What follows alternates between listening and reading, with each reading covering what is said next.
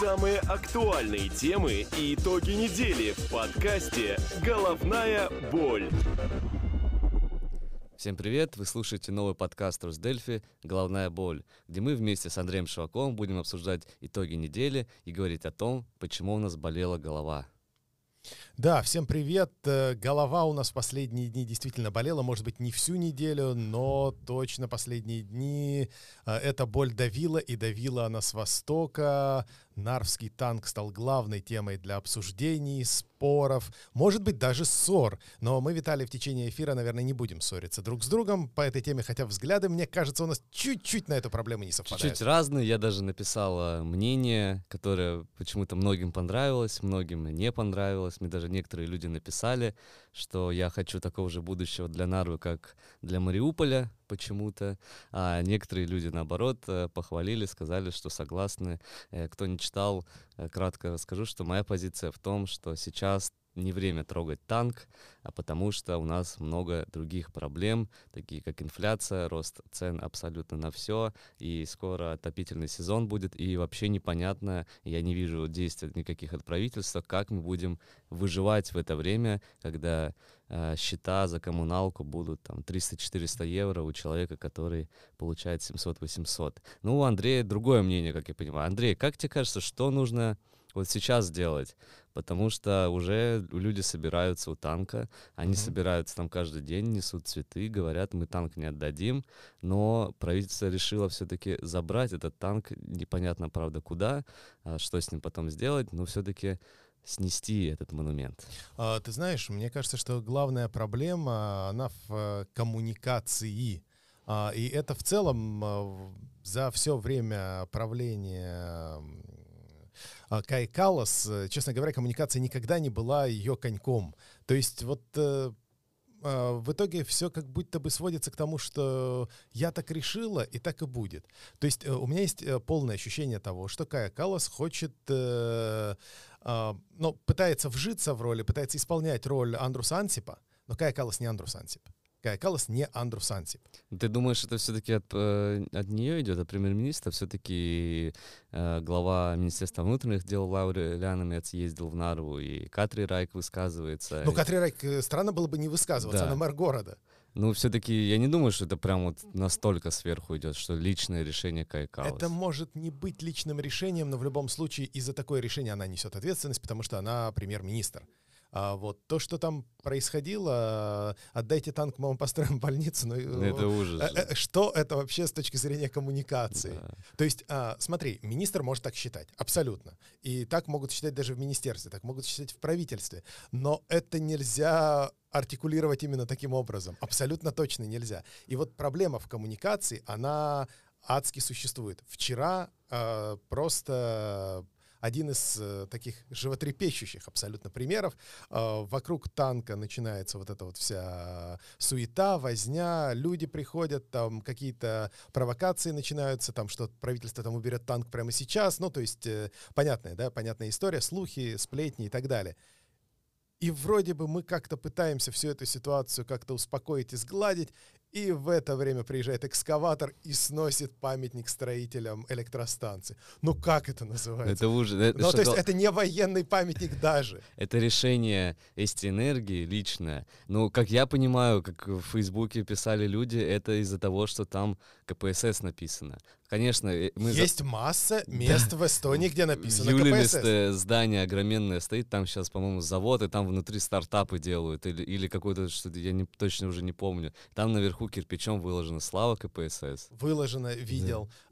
А, есть, не знаю, эр ка цэ, например, там вообще эр ка цэ. Герб Советской Эстонии. Да. Есть в Кохтлоярве этот огромный а, культурный центр, на котором тоже герб Советской Эстонии, и внутри там звезда советская, и чего теперь? Ну, то есть, мало ли где чего написано. Чего ж там греха-то, эти сталинки есть. Да, да, ну, то есть, э, вот, э, понимаешь, и вот самая главная проблема, самая главная проблема, что людям опять ничего не объяснили, их поставили перед фактом, да. э, сказали, что, ребят, ну, э, мы снесем памятник. Не объяснили, что памятники — это плохо, понимаешь? Сказали, что а вот военный памятник — это вот как бы... Как будто бы это и так э, понятно, я так думаю, да, они да. считают. Они это считают... же естественно. Да, вот в этом проблема, понимаешь? Э, в этом и проблема, что как будто бы советский памятник — это по определению плохо, и это понятно для Каи Каллас, и там правительство Эстонии и так далее. Но до норвитян этого не донесли. Я, собственно, писал, да, об этом в Энепильк, в газете ЛП, что есть, ну, что есть такое, такое понятие, как консенсус. Так вот, консенсуса в отношении советских памятников его вообще нет.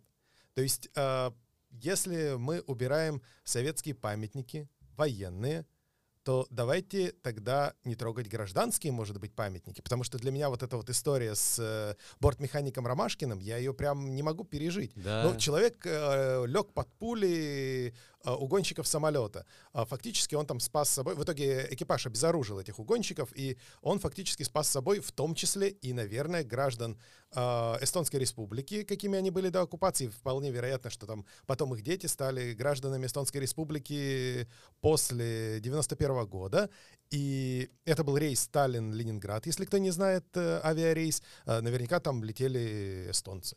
Но, тем не менее, памятник Ромашкину, э, мы видим это видео в Фейсбуке, да, которые ребята из Экры выкорчевывают и увозят. Да, все все да. Отлично. То есть э, все герои Советского Союза на одно лицо. Но при этом, при этом, э, в тот же самый момент, четыре дня назад, э, открывается памятник замечательному, действительно замечательному эстонскому борцу Коткасу э, в честь семидесятилетия завоевания его олимпийской медали. А семьдесят лет назад, если кто не помнит, был пятьдесят второй год, и Коткас завоевывал медаль на Олимпийских играх в Хельсинки в советской сборной. И его поздравлял после этого лично Сталин. Э, свидетельство об этой встрече есть. Но Коткасу мы ставим памятник, э, хотя он вроде бы медали завоевал для советской сборной и, может быть, лично для Иосифа Виссарионовича.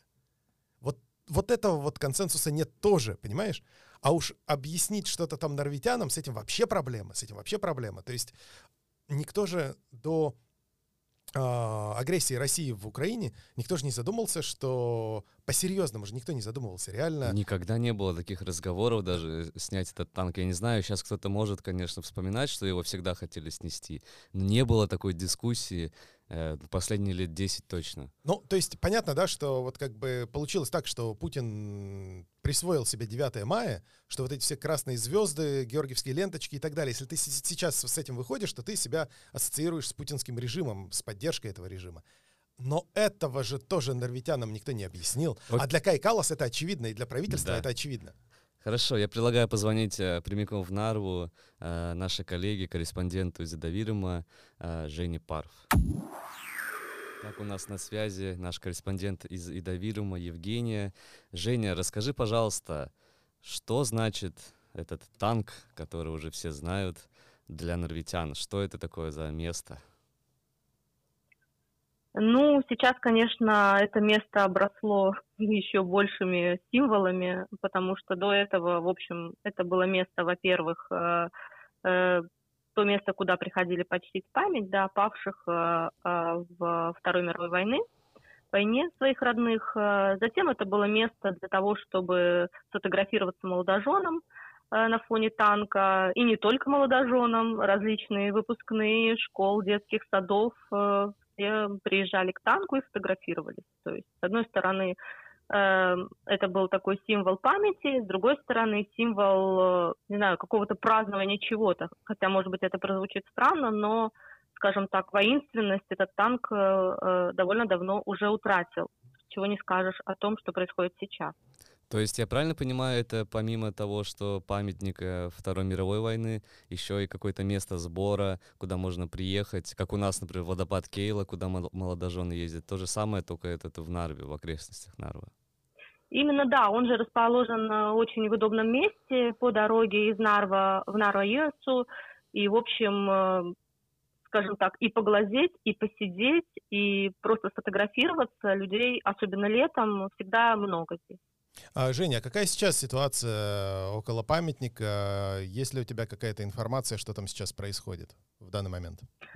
Скажем так, ситуация около памятника такая, что вчера вечером там уже расположилось несколько человек, не так много, которые намерены там дежурить посменно, Вот. Когда спрашиваешь у людей, почему вы собрались дежурить и что это означает, что вы хотите делать, да, когда, если вдруг что-то случится, и что вообще, по вашему мнению, может случиться, люди объясняют, что, ну, первое, мы выражаем свою гражданскую позицию э, против того, чтобы памятник увозили под покровом ночи или как-то тайно, или в тот момент, когда здесь точно не будет людей. То есть мы хотим, если это случится, мы хотим здесь быть, мы хотим иметь возможность сказать что-то. То есть нет такого, что мы его будем отстаивать, да, и приковывать себя цепями, этого я не услышала.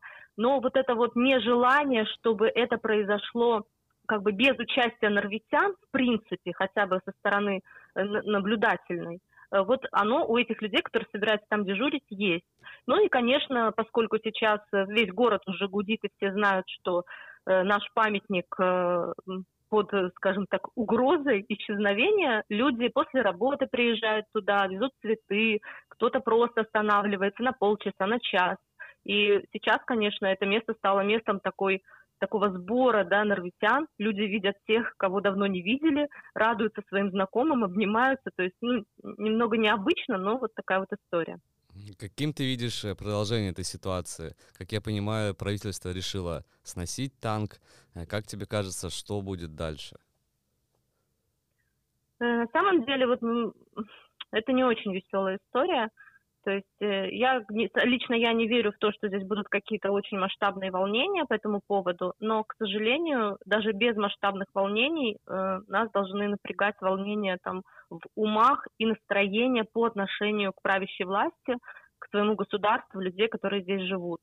То есть я не знаю, как э, политики э, смогут адекватно это разрулить при имеющихся обстоятельствах сейчас, но, к сожалению, мне пиш- пишут очень многие люди, поскольку я тоже там в рубрике «Мнение» несколько материалов э, поставила, люди пишут и делятся своими опасениями, что будет. Причем пишут люди, ну, такие достаточно образованные, связанные с Нарвой, как общественные деятели. Они очень в таком в печали, и эстонцы, и русские, о том, что действительно э, сейчас будет тот момент, когда нас снова очень сильно разделят. И в том числе мне писала а, девушка одна в, в личное сообщение в Facebook а, о том, что она пишет а, работу магистерскую по поводу а, значит, влияния войны в Украине на самоидентификацию людей в Ида-Вирумаа. И у нее был запланирован большой опрос в Нарве.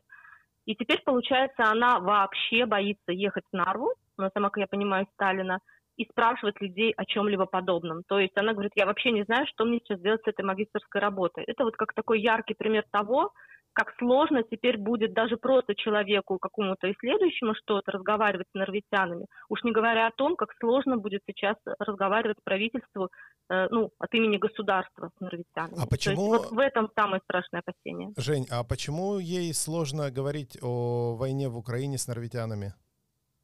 Я так понимаю, что все-таки все это теперь связано, и нарвитяне очень обижены на то, что э, наши политики проводят такие четкие и жесткие параллели э, вот э, этого символа с тем, что сейчас происходит в Украине.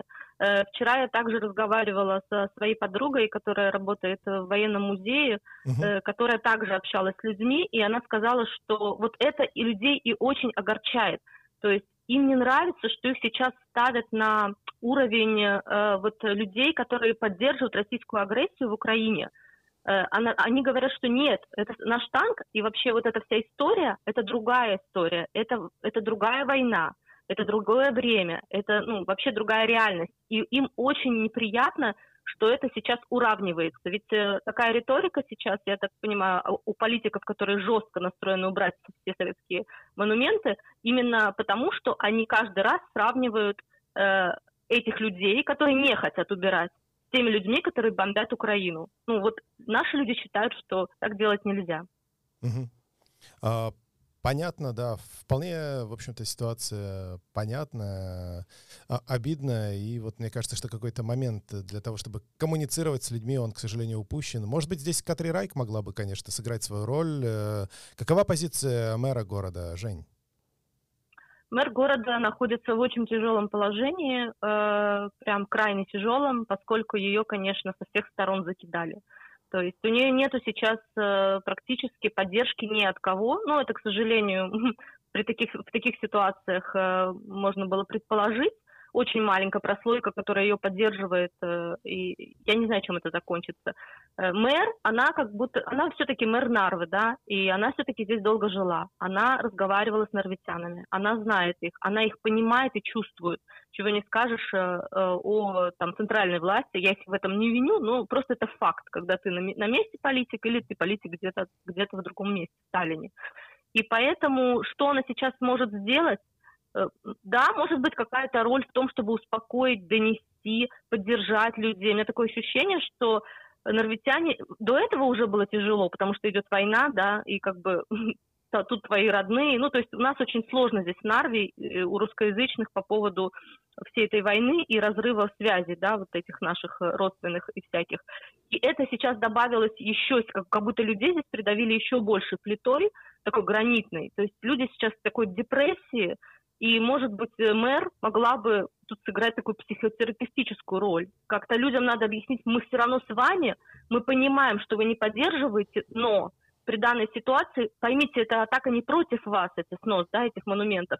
Это просто требует того уже вся политическая ситуация. И мы очень уважаем ваши чувства, но нужно его убрать.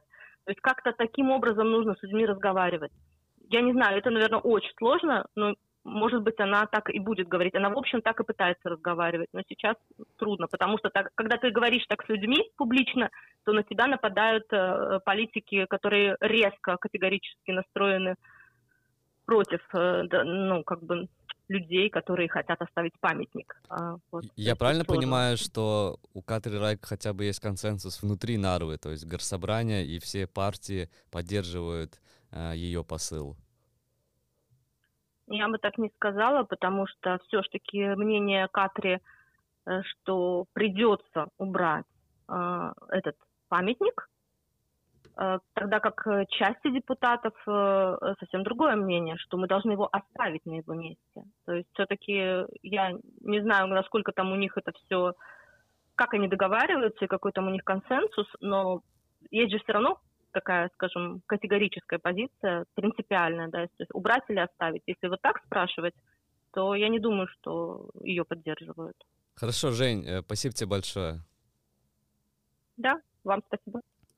Итак, с нами на связи была Женя Парф, она работает нашим корреспондентом э, в Ида-Вирумаа, конкретно в Нарве.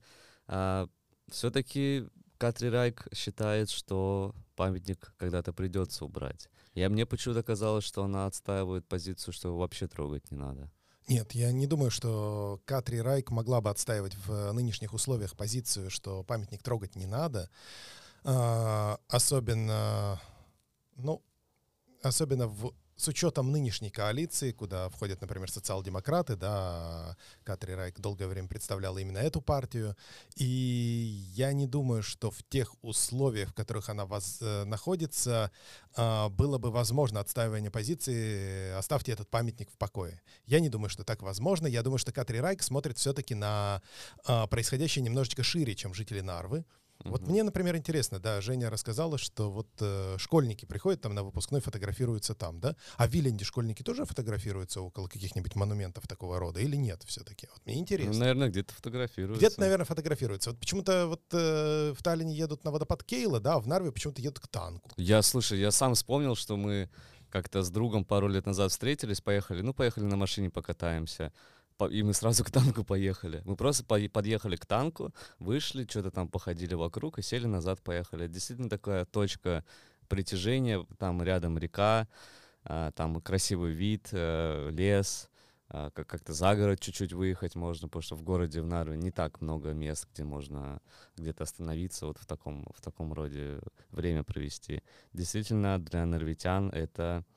Не, не для всех нарвитян это символ Второй мировой, и тем более, я думаю, ни для кого это не символ того, что сейчас происходит в Украине? Мне кажется, мы лукавим, Виталий. Мне кажется, что мы лукавим. Мне кажется, что поддержка того, что происходит в Украине сейчас, поддержка войны в Нарве, все-таки она есть. Она не очень большая, она там не подавляющая и так далее, но она все равно так или иначе существует. И я слышу об этом от своих знакомых и от родителей своих знакомых, те диалоги, которые они пересказывают. И, конечно, ну, то есть, когда у нас там тридцать лет независимости, а, а российское телевидение мы пытаемся как-то отрезать только на тридцать первом году, ну, конечно, это немножко такая наивная попытка противостоять какой-то ну российской пропаганде. Российская пропаганда все-таки не тридцать один год э, работала, да? Там в девяностые, наверное, все-таки можно было смотреть еще российские передачи. Ну, их э, можно было, да, где-то года до двухтысячного точно смотреть, до две тысячи четырнадцатого даже. Вот, наверное, до осени две тысячи тринадцатого все было относительно, относительно, относительно нормально. Вот потом, конечно, началось. И после этого, мне кажется, что можно даже посмотреть, может быть, есть какие-то замеры социологические, может быть, и там есть какие-то, ну, может быть, есть какое-то мнение норвитян, как оно вот в эту сторону тоже колеблется. Но и мы проводили же исследования о том, как еще в бытность Юрия Ратаса, как справляется эстонское правительство с, э, с коронавирусом, и как справляется российское, ну, я не могу сказать, что правительство в то время под руководством Медведева, но вот Россия Владимира Путина с коронавирусом. И я тебе хочу сказать, что а, по жителям Эстонии с российскими паспортами и серыми паспортами просто были... А, ну, то есть, с одной стороны, серые паспорта и российские, а с другой стороны, граждане Эстонии, даже русскоязычные граждане Эстонии, абсолютно диаметрально противоположные ответы в этом плане. Абсолютно диаметрально противоположные. Спасибо большое, что прослушали наш подкаст «Головная боль». С вами были Виталий Бесчастный и Андрей Шумаков. Подписывайтесь и читайте наши новости. Всем пока. Пока. Самые актуальные темы и итоги недели в подкасте «Головная боль».